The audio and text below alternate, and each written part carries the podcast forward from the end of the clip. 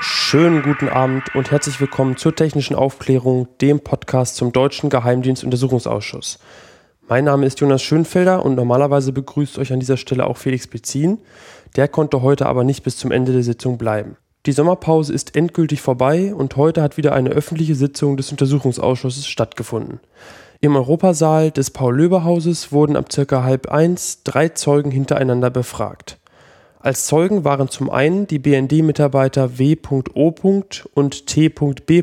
geladen und vom Telekommunikationsunternehmen Verizon sollten zwei Mitarbeiter befragt werden.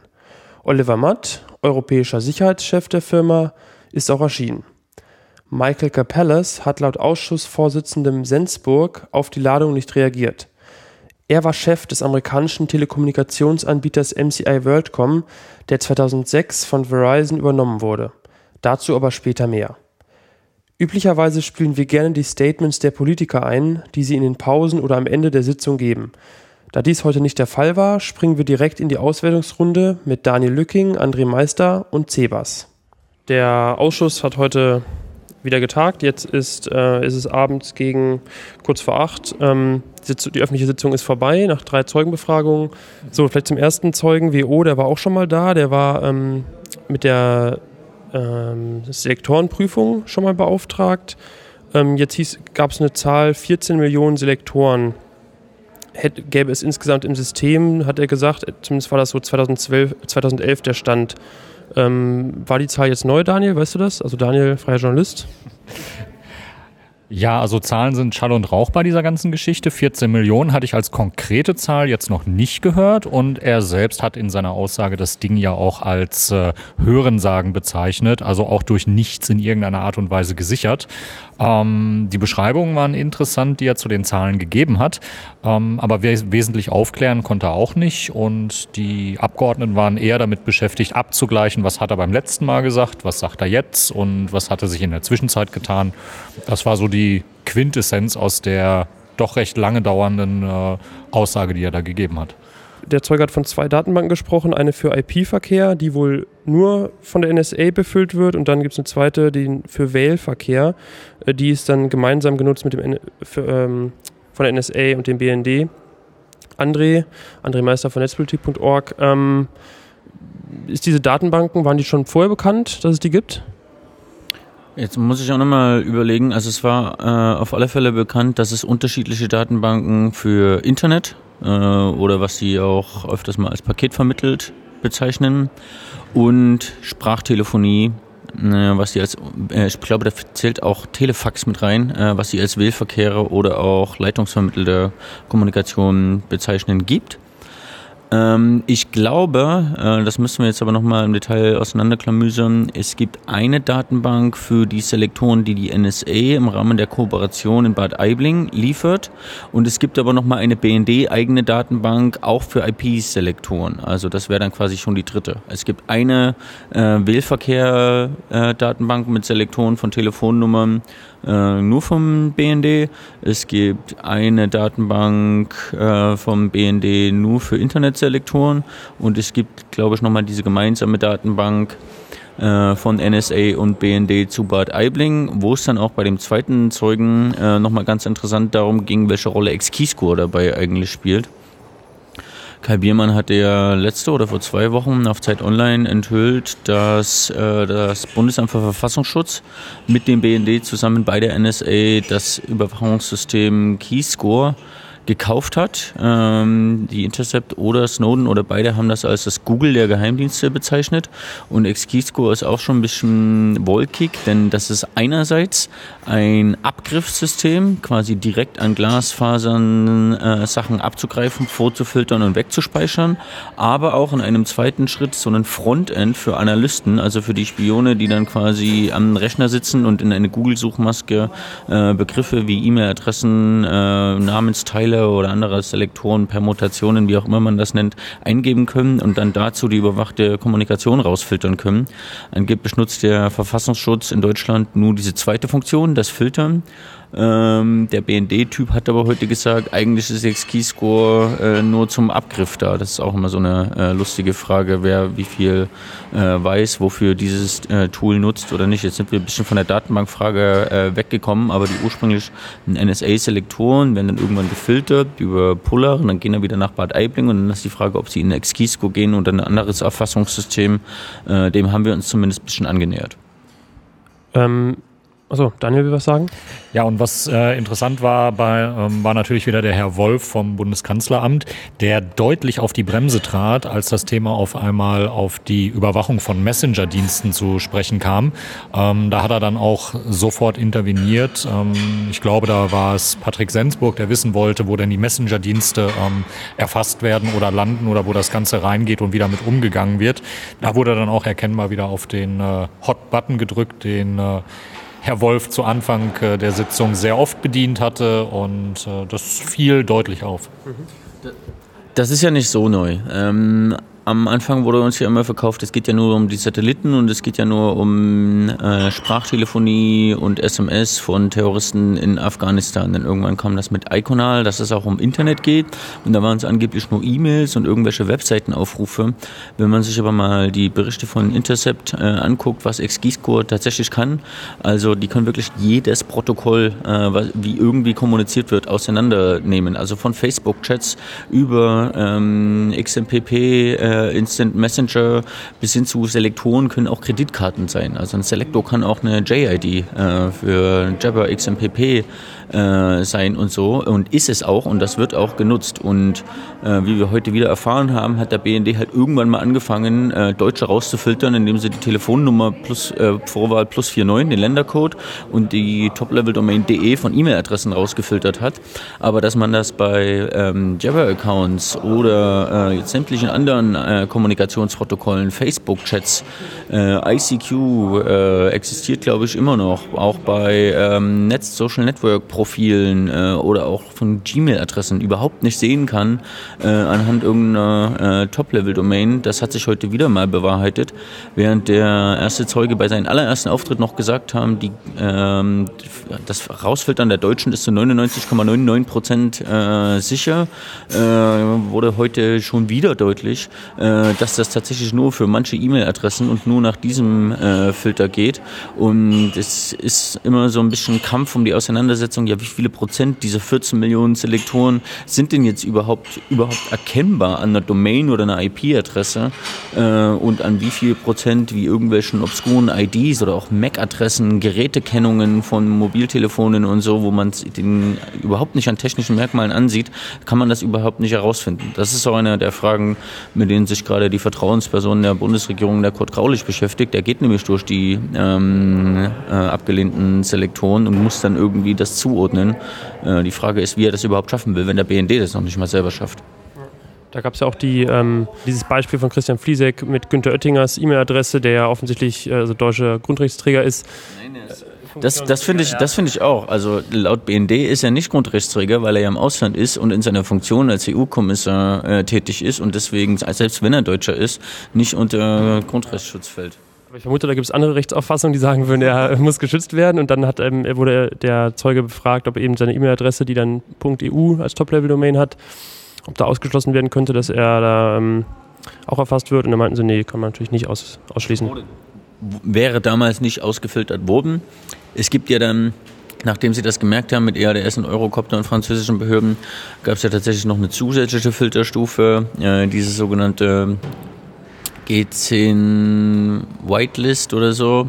Äh, G10 Positivliste, genau, ähm, in der dann eben bestimmte E-Mail-Adressen, die schon mal auffällig waren, ähm, gesetzt wurden, dass die nicht wieder mit reinfallen. Aber genau, am Anfang lief das einfach durch äh, und es, ja, ging ja heute auch viel darum, um die verschiedenen Ebenen, wann wurden die Selektorenlisten geprüft, wie viele äh, Einträge waren da drin, wie viele Selektoren verstießen nicht nur ähm, gegen deutsches Recht, sondern auch gegen äh, europäische Interessen, die zu einem bestimmten Punkt vogelfrei waren, ähm, weil es keine Deutschen betreffen.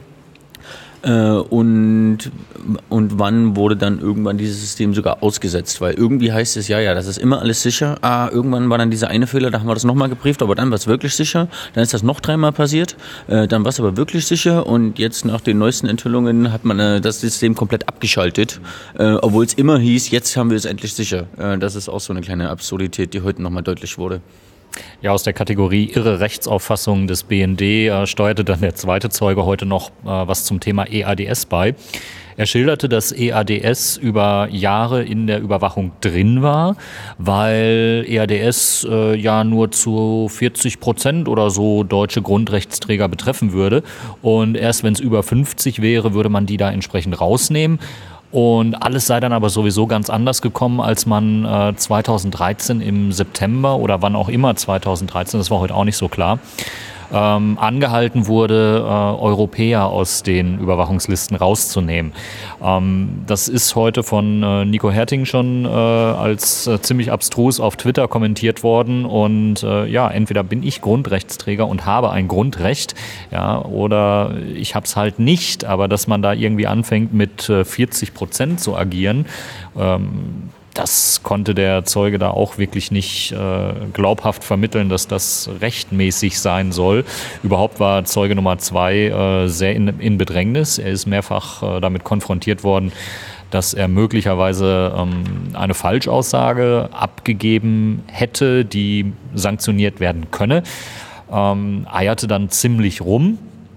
Und in dem Zusammenhang war es eigentlich noch äh, ziemlich überraschend, dass äh, beide Zeugen, die mit dieser Falschaussage, mit diesem Falschaussagevorwurf äh, konfrontiert waren, das relativ gelassen hinnahmen äh, und einfach weitergemacht haben, als wäre nichts gewesen. Sie blieben bei ihren Aussagen angeblich, die sie in den ersten Sitzungen gemacht haben. Und äh, ja, es war wieder ein tolles Bild, was der BND äh, abgegeben hat. Ja. Ein, achso, Dazu habe ich noch eine kurze Korrektur. Der zweite Zeuge hat gemeint, dass ERDS und Eurocopter nie aktiv geschaltet waren, sondern aufgefallen sind, als die reingekommen äh, sind, diese neuen Selektoren bei der Überprüfung. Nach zu prüfen ist das heute auch nicht, aber auch ganz witzig. Ähm, letztes Mal, ich glaube, das war im November oder so, als der Zeuge zum ersten Mal da war, hat er gesagt, also bei uns sind ja nie Deutsche durchgerutscht und nehmen wir jetzt mal ein fiktives Beispiel, EADS und Eurocopter, ist aber wirklich nur rein fiktiv ähm, und damit wurde er heute konfrontiert, ähm, dass es nicht fiktiv ist, dass das mittlerweile auch bestätigt wurde. Äh, und dann hat er gemeint, ja, ähm, wusste ich zum damaligen Zeitpunkt aber nicht, ist mir irgendwie das falsche Beispiel in den Kopf gekommen. Das war ganz lustig. Ich habe noch eine Frage an dich, André, zum ersten Zeugen.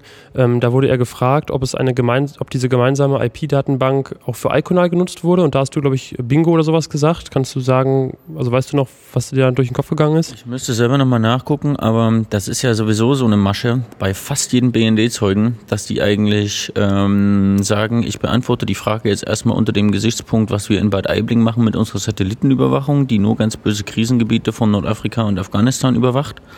Ähm, das ist in meinen Augen äh, Ablenkung und äh, auch nicht so spannend. Viel spannender ist, was tatsächlich an Kabelabgriffen äh, passiert, wie ähm, bei der Telekom am Netzknoten in Frankfurt oder auch bei D6, was hier immer noch läuft seit 2009 oder anderen äh, Kabelabgriffpunkten in der ganzen Welt. Äh, und jeder windet sich um eine Antwort, um diese ominösen NSA-Selektoren auch bei dieser massenhaften Internetüberwachung an Glasfasern und Netzknoten eingesetzt wird. Und soweit ich mich erinnere, hat der erste Zeuge heute äh, gesagt, er kann nicht ausschließen, dass diese NSA-Selektoren auch mal bei Kabeln eingesetzt wurden, beziehungsweise sie wurden mal im Kabel eingesetzt und er kann nicht ausschließen, dass das auch bei Iconal passiert ist. Da habe ich Bingo gemeint, weil bisher winden sich alle Zeugen um genau diese Aussage und die wollen eigentlich immer nur von Satelliten in Afghanistan reden äh, und, von Telef und von den Handys der bösen Terroristen.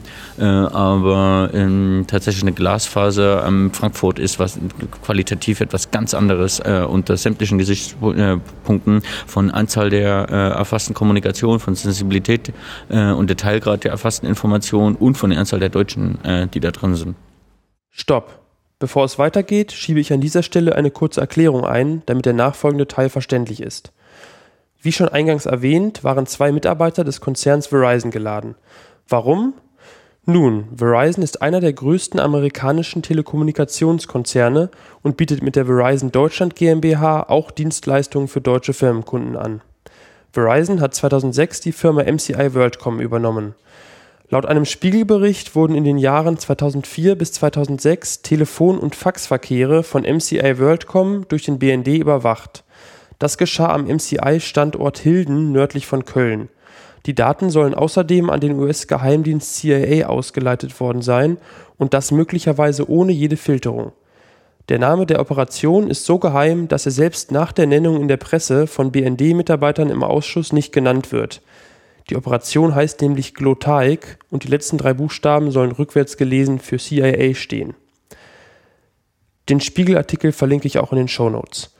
Jetzt geht es weiter mit Cebas und seiner Einschätzung des dritten Zeugen Oliver Matt, European Security Manager bei Verizon Deutschland. Du bist technisch äh, kompetent, wurde mir gesagt. Ähm, was sagst du denn zu dem dritten Zeugen? Ähm, ist der auch technisch kompetent? Naja, seine technische Kompetenz oder seine, ähm, seine Bereitschaft heute auszusagen, würde ich stark anzweifeln.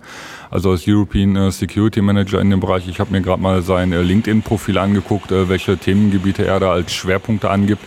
Und er gibt eigentlich alle Themengebiete an, die im Bereich ähm, Security relevant sind für das Thema. Also ganz besonders die Auditierung. Da ist er auch darauf eingegangen, dass er ISO 27001 Lead Auditor ist. Und dementsprechend sollte er ein gewisses äh, Grundverständnis äh, von den Bereichen äh, Physical Security haben, Technical Security und halt ähm, organisatorische äh, Sicherheit. In der organisatorischen Sicherheit spricht man halt von den Regelungen und Richtlinien, die man für Mitarbeiter erlässt. Die technischen Regelungen, da würde ich ihm jetzt nicht unbedingt die Fachkompetenz zusprechen. Dafür sollte er eine Abteilung haben. Die Techniker, die sollten nämlich die Regelungen schreiben, aber er sollte die Regelungen kennen, da er sie verabschieden muss in seiner Position und im Unternehmen durchdrücken muss, auch wenn er dort nicht die Verantwortung für hat. Also was technisch jetzt drinsteht, das haben die Verantwortung liegt halt bei den Technikern, aber er ist halt dafür da und sollte die durchdrücken. Und äh, ja, da war er auch äh, sehr schwach, muss man sagen. Und im Bereich äh, physische Sicherheit Zwei Fragen würde ich ihm zugestehen, in nicht öffentlicher Sitzung zu beantworten. Die eine wäre, welche Sicherheitsbereiche gibt es und wie wären, werden die halt äh, gesondert geschützt, weil das ist in einem, in einem Sicherheitszonenkonzept halt einfach festgeschrieben, was auch die Norm vorgibt, dass man es haben muss.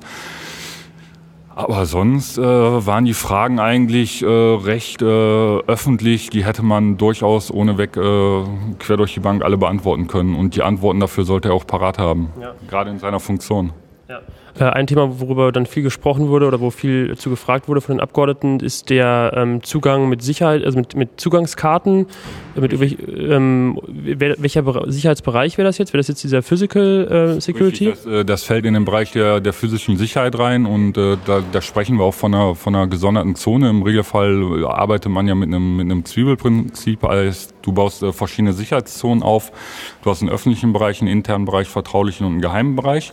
Und äh, dort, wo die, wo die Server stehen, das sollte schon im, im geheimen Bereich äh, sein, also in der Zone 4 oder Zone 5, je nachdem, wie es im Unternehmen halt deklariert ist. Und äh, ja, da sollte halt nicht jeder, äh, jeder Techniker alleine drin rumlaufen. Allerdings äh, weiß ich, da ich so Systeme halt äh, prüfe und mir so Sicherheitszonenkonzepte angucke, dass man auch immer wieder bei, äh, bei so Audits halt Leute in den Räumlichkeiten antrifft, wo man jetzt nicht genau weiß, wo die herkommen und was die gerade eigentlich dort machen. Also wird es äh, bei dem Unternehmen auch so sein. Und er hatte immer, immer sehr Bezug darauf genommen, äh, dass äh, die Zutrittsberechtigungen immer nur durch einen entsprechenden Manager freigeschaltet äh, werden können oder beantragt werden können und in seiner Abteilung umgesetzt werden.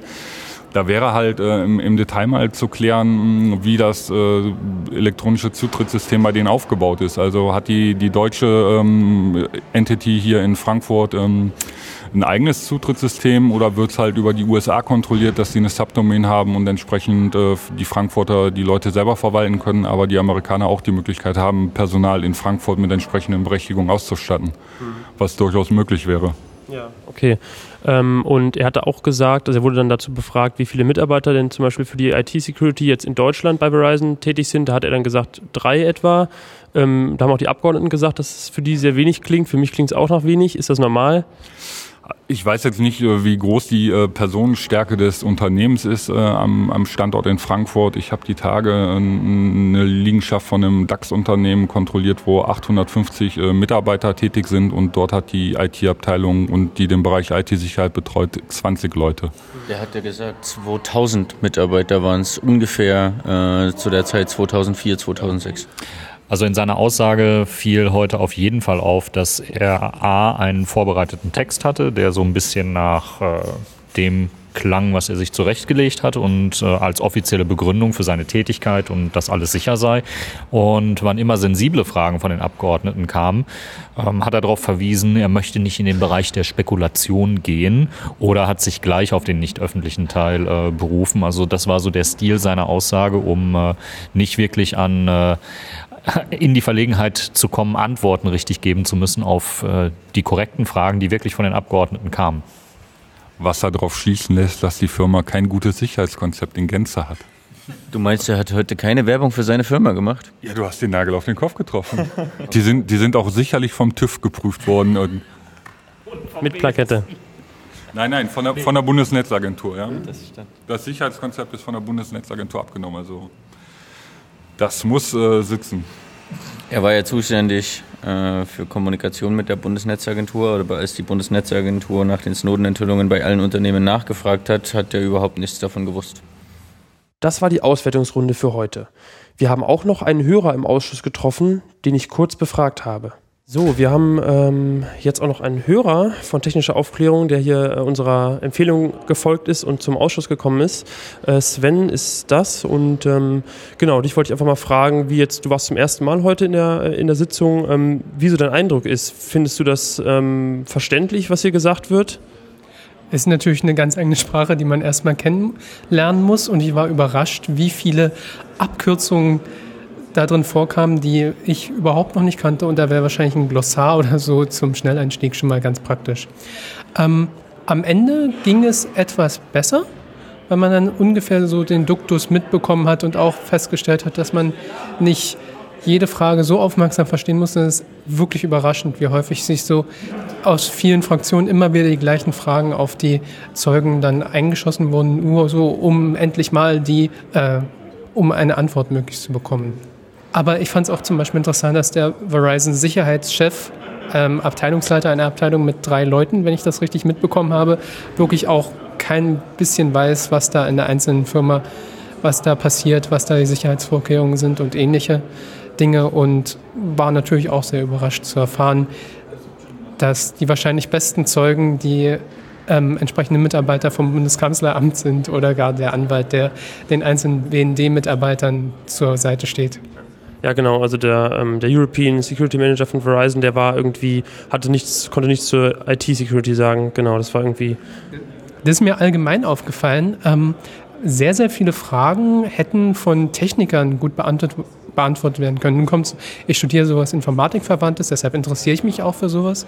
Aber dann kommt grundsätzlich raus, all die technischen Sachen wollen die Zeugen lieber in nicht öffentlicher Sitzungen besprechen oder wissen es eben ganz einfach nicht. Und die Frage ist, ob vielleicht da andere Zeugen mal geladen werden sollten, um sowas herauszufinden und halt nicht einen anderen Schlipsträger, der dann Sachen erzählt.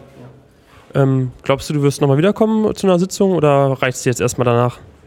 Im Moment ist noch vorlesungsfreie Zeit. Es wäre auf jeden Fall nochmal interessant, nur um zu sehen, wie sich das weiterentwickelt. Und es ist vor allem interessant, jetzt im Nachhinein mal die Berichterstattung darüber zu vergleichen und mir ein Bild zu machen, wie die Abbildungen, die ich bisher gelesen habe, mit dem, was wirklich passiert, übereinstimmen, um vielleicht auch das dann besser verstehen und besser einordnen zu können. Okay, danke Sven und äh, schönen Abend noch. Danke euch ebenso. Und ich danke euch fürs Zuhören. Das war es nämlich für heute. Morgen findet eine öffentliche Befragung von Günter Heiß statt, über den wir schon in Folge 6 gesprochen haben. Der arbeitet im Kanzleramt und ist dort für die Geheimdienste zuständig. Felix wird für euch berichten. Wenn euch dieser Podcast gefällt, dann erzählt euren Freunden und Bekannten davon. Bewertet uns auf iTunes und klickt den Flatter-Button. Wir bedanken uns und hören uns beim nächsten Mal. Tschüss.